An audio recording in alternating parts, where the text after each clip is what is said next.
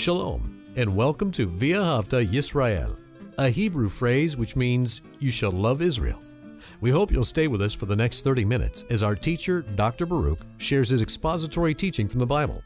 Dr. Baruch is the senior lecturer at the Zera Avraham Institute based in Israel. Although all courses are taught in Hebrew at the Institute, Dr. Baruch is pleased to share this weekly address in English.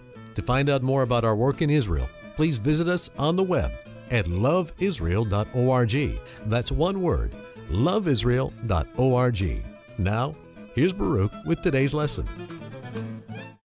There is a strong connection between humility and spirituality. What does that mean? The more humble you are, the more you will grow spiritually, and the better prepared you will be to serve God.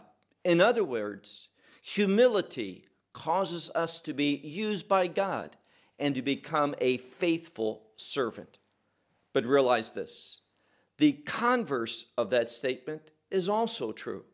And that means that pride will hinder us spiritually. Pride will cause us not to see things properly. We will be deceived by the enemy, and we will not be used by God. And we're going to see that the disciples, they have not been thinking properly. And one of the problems with their thinking is rooted in pride. We all struggle with that. Let's grow spiritually by being humble men and women. Well, take out your Bible and look with me to Luke's Gospel and chapter 9. The book of Luke and chapter 9. We're going to begin in verse 46, and what's happening here is an argument. The disciples are having a disagreement. And what's going to happen? Well, look with me to that 46th verse of Luke chapter 9 where it says, But he entered into, and that's literally what it says. It is a word for arriving at a place, place and coming into. So we read here, but he entered into an argument among them. And what was the nature of this argument? Keep reading in verse 46 where it says, Who from among them would be the greatest? So they all knew that they were disciples and they were arguing among themselves who would be the greatest disciple.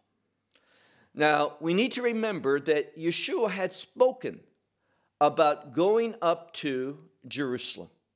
And now we're going to see that he is on that way to Jerusalem.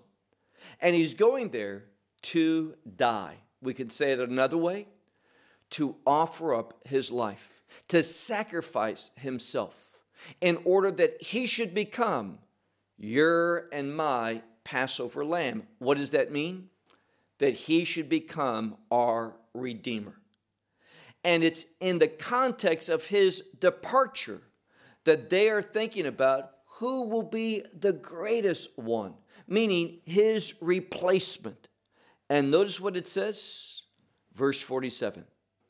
But Yeshua, in contrast to that argument, not participating in sharing who would be the greatest, but in opposition to thus, thus I thought. It says Yeshua, and it's word for seeing or perceiving. It is a word of comprehension. He knows all things. And why does he know all things? Because he is God. And therefore we read, but Yeshua, perceiving the discussion or the argument of their heart.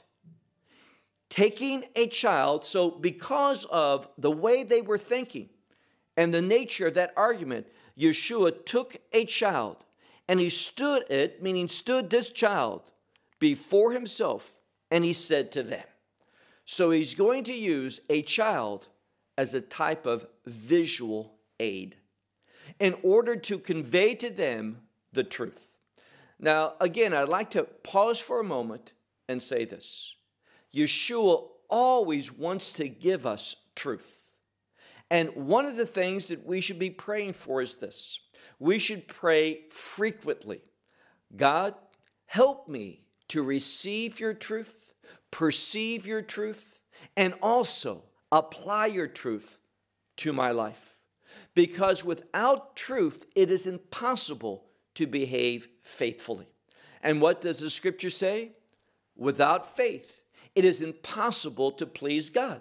So I need to apply the truth of scripture to my life in order that I can be pleasing to Him because as a new creation in Messiah, my desire, my new nature, I have been born again in order to desire to please Him.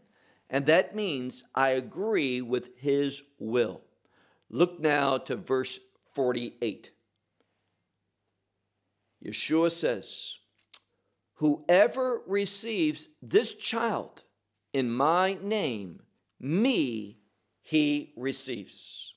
Now, what he's talking about here is humility, receiving, welcoming.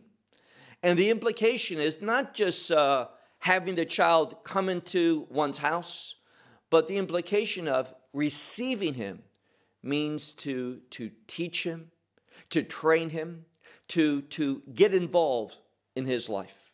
Now, many times we, we want to get involved in important people's lives. We might like to give them counsel, to be part of what they're doing, be associated with them. But a child, and this word for child here means a rather young child. And therefore, when Yeshua says, whoever welcomes, whoever is willing to invest and train and love this small child, he says, me, and the emphasis is just on that word me, referring to Yeshua. Me, he receives. And whoever receives me receives the one who sent me. And that is God the Father. So we see a very important principle, and that principle is this. In order to receive God the Father, to have a relationship with Him, for Him to be your Heavenly Father. That father child relationship between God and human, humanity is only possible if previously you receive Yeshua. That is, if you receive Christ into your life. So it's not the other way around.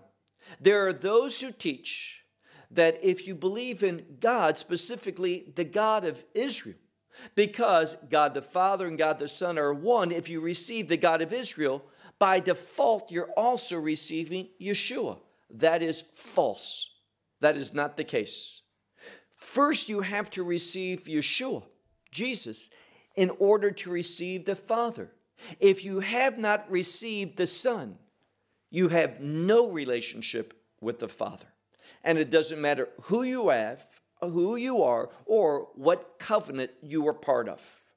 In order to have a covenantal relationship with God today, and I'm speaking about a covenant which saves, a covenant gives a relationship with God, you must have received the new covenant through the gospel. If you reject the gospel, you reject Yeshua, you have no relationship with, with the God of Israel. This is what he's teaching. Once more, whoever receives this child in my name, me he receives. And whoever me receives, he also receives the one who sent me. For the least among you, that is the smallest one, the least among you, will be the greatest. So he's speaking here about being the least, and in this context, he's talking about being humble, being willing to invest in the life of a small child. We see biblically that those who teach and train and invest in small children, this is a very important role for an individual. The world may not see it that way or agree with that statement, but God does, and the Bible reveals it's God who is my judge. Therefore, we are required to agree with this. So I want to just salute and praise those who, who invest their time and effort and themselves in training up small children. We know that, that this is really a Torah characteristic. And the reason why I say that is this. In the passage of scripture known as the Shema, which is that passage from Deuteronomy 6, beginning with verse 4 that says, Hear, O Israel, the Lord your God, the Lord is one. Well, it says you shall love God with all your heart, soul, mind, and strength. And then it also says, These things which I command you today shall be upon your heart. And then we read, Veshinanetam levanecha, which means, and you shall teach them diligently to your children. So we're speaking about the love of God, which the Torah expresses the law of God. And the first thing it commands us to do, if we truly love God, is that we are going to teach children. Certainly, the most applicable understanding of that is our own children. But also, we can apply that and extend it beyond to other children as well. He says here in this passage of Scripture about receiving Him and being least is the one who is going to become great. Verse 49. But, but John answered, he said, Master, we saw a certain one in your name casting out demons. Well, that's a good thing to do. And we forbid him because he did not follow with us. Now, was that the right thing? He's casting out demons, doing it in the name of Yeshua, but because he was not in that, that 12, among the 12, they forbid him. But notice what Yeshua said. And he said to them, that is, Yeshua said to them, Do not forbid, for the one who is not against us, this one is for us. Now, we learn a principle. There's only one of two places a person can be. You are either going to be for Messiah or you're against him. That's what he's teaching us. A very important truth. You're either for or against. There's no middle ground, there's no middle space. You are either for him or against him. So I ask you, are you seen by him as being someone who is for him, and you're for him if you've received his truth and you're applying that truth to your life and you're living as he has commanded you to live. That's what faith is. Faith produces an outcome, a God pleasing outcome. Look now to verse, verse 51. And it came about when the days were fulfilled of his ascension. Now, what it's talking about here, and the context is so important because the disciples are talking about who's going to be the great one, who's going to be his replacement. And it's in the context of the days being fulfilled for him to go up to Jerusalem. And this going up to Jerusalem is for the purpose of observing Passover. Him being that Passover lamb, meaning Him being the one crucified. So look carefully again at verse 51. But it came about when the days were fulfilled of His ascension, and He set firmly His face to go to Jerusalem. And He's going to Jerusalem for Passover, and He's going to lay down His life freely as that Passover lamb. And what happens? Look now to verse 52. And he sent messengers before his face.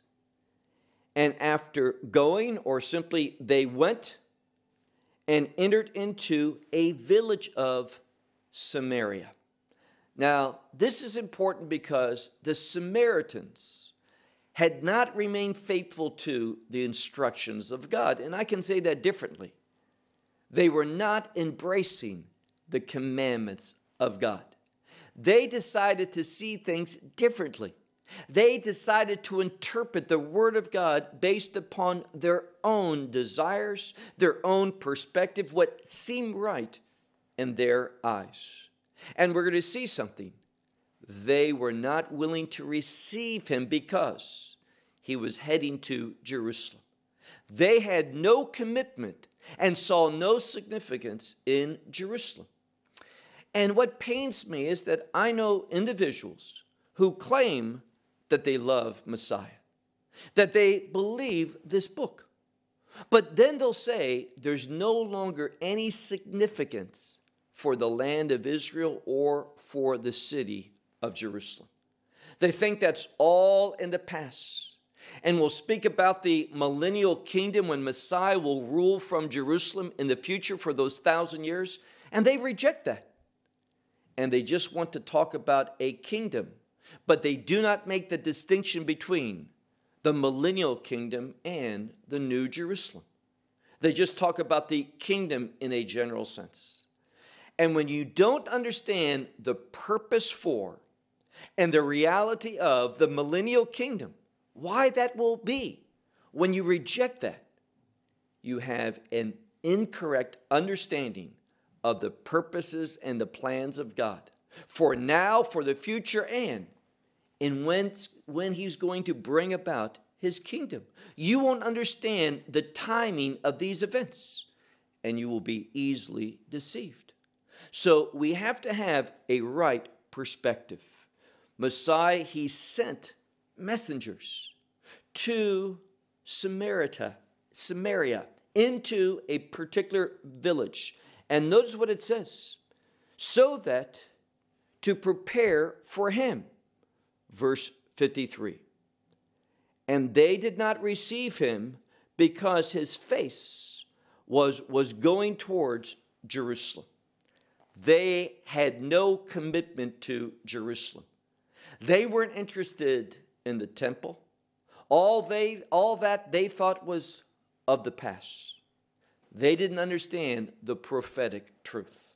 And let me just simply share with you that prophecy is so important proper prophecy gives us a perspective for understanding what God's going to do in the future. Why? So that we can participate, that we can position ourselves in light of what God's going to do. And a great problem of the church is that we are prophetically illiterate. We don't study the prophecies, and therefore we won't be prepared. And that's why the scripture says, When the Son of Man comes, will he find faith upon the earth? And if you do a good study of that, that word that puts it into the question means that he won't find much faith on the earth because we need to have a prophetic perspective. Look now to verse 53. It says here, and they did not receive him. What does that mean? Based upon what we learn, they're not receiving God who sent him. They did not receive him because his face was heading towards Jerusalem. Verse 54. But his disciples, and speaking about Yaakov and John, seeing this, they said, Lord, do you command? Can we command? Do you want us to command fire to come down from heaven to destroy them? And then, if you have a, a Bible that's based upon the Textus Receptus, that Greek manuscript, it will also have as Elijah did. Now, Elijah, and let me give you the scripture reference 2 Kings chapter 1. You look at that around verses 10 and 11 and 12, and you'll find that there are those who are doubting whether Elijah was a man of God or not.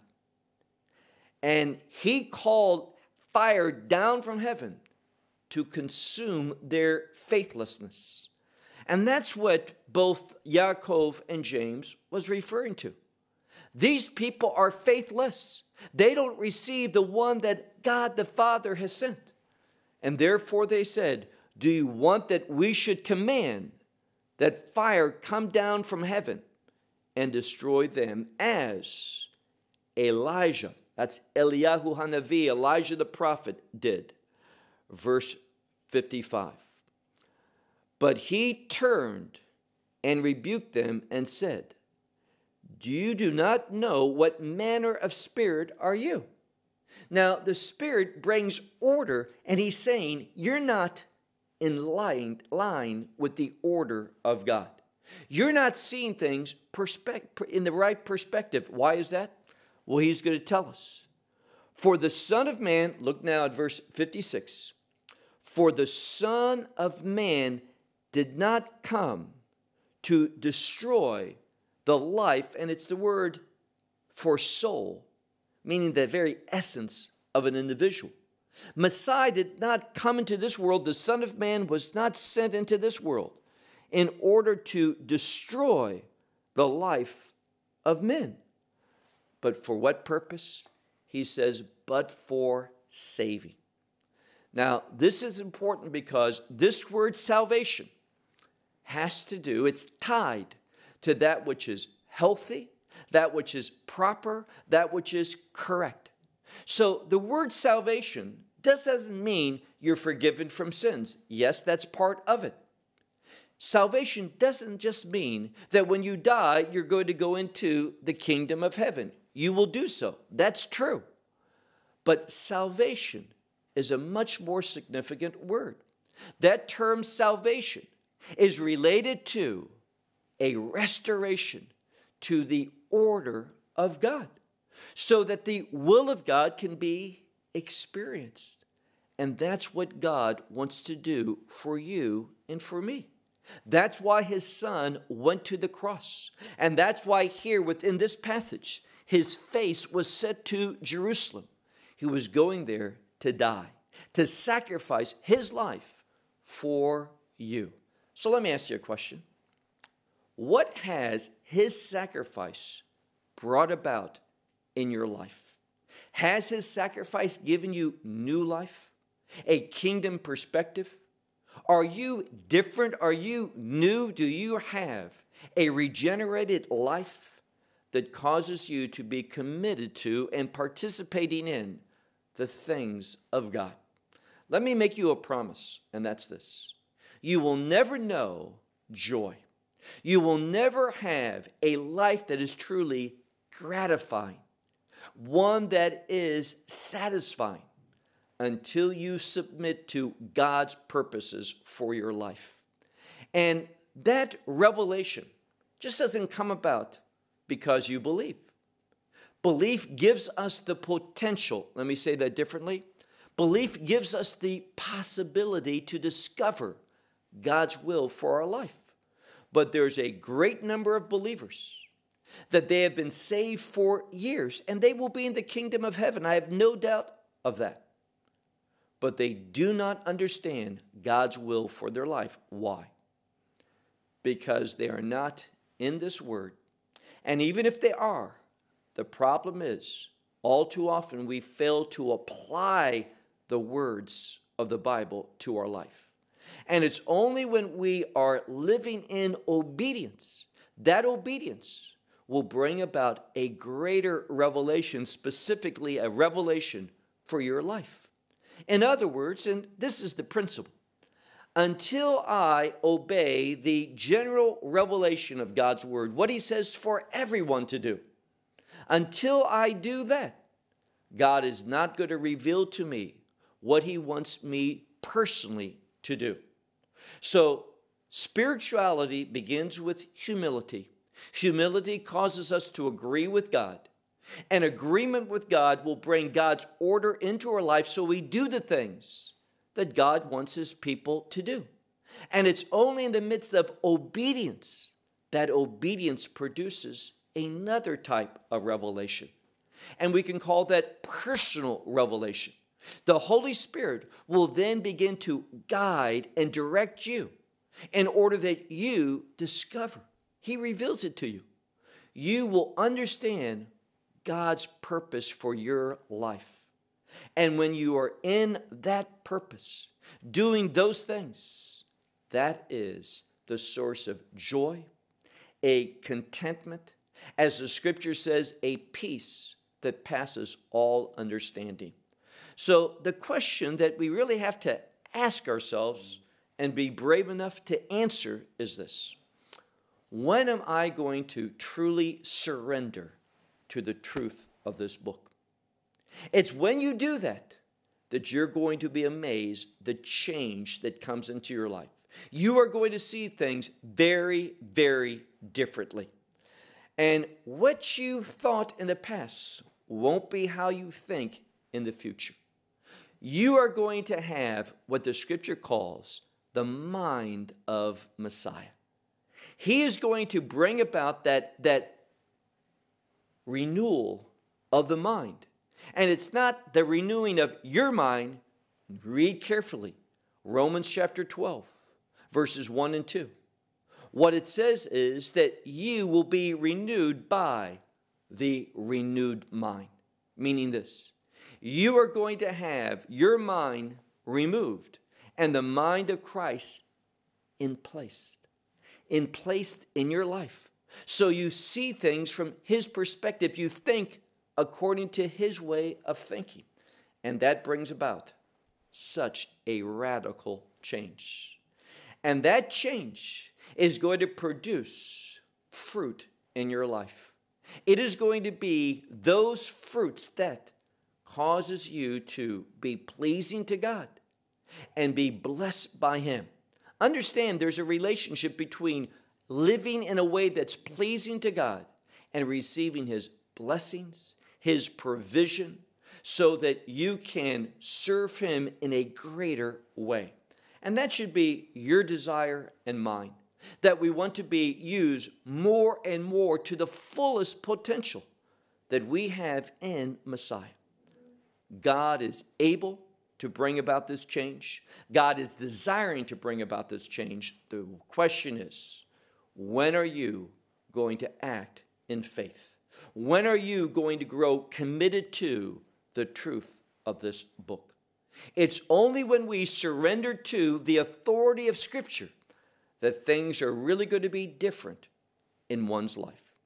And my hope and the purpose for everything that we do is that we want to be a godly influence, meaning this we want the will of God to influence you and to change you so that you are found faithfully and that you are well pleasing to God. That is our purpose. And may God bring it about. And to all of this, we say, Amen. Well, we hope you will benefit from today's message and share it with others. Please plan to join us each week at this time and on this channel for our broadcast of loveisrael.org. Again, to find out more about us, please visit our website, loveisrael.org. There you will find articles and numerous other lectures by Baruch. These teachings are in video form. You may download them or watch them in streaming video. Until next week, may the Lord bless you in our Messiah Yeshua, that is, Jesus, as you walk with Him. Shalom from Israel.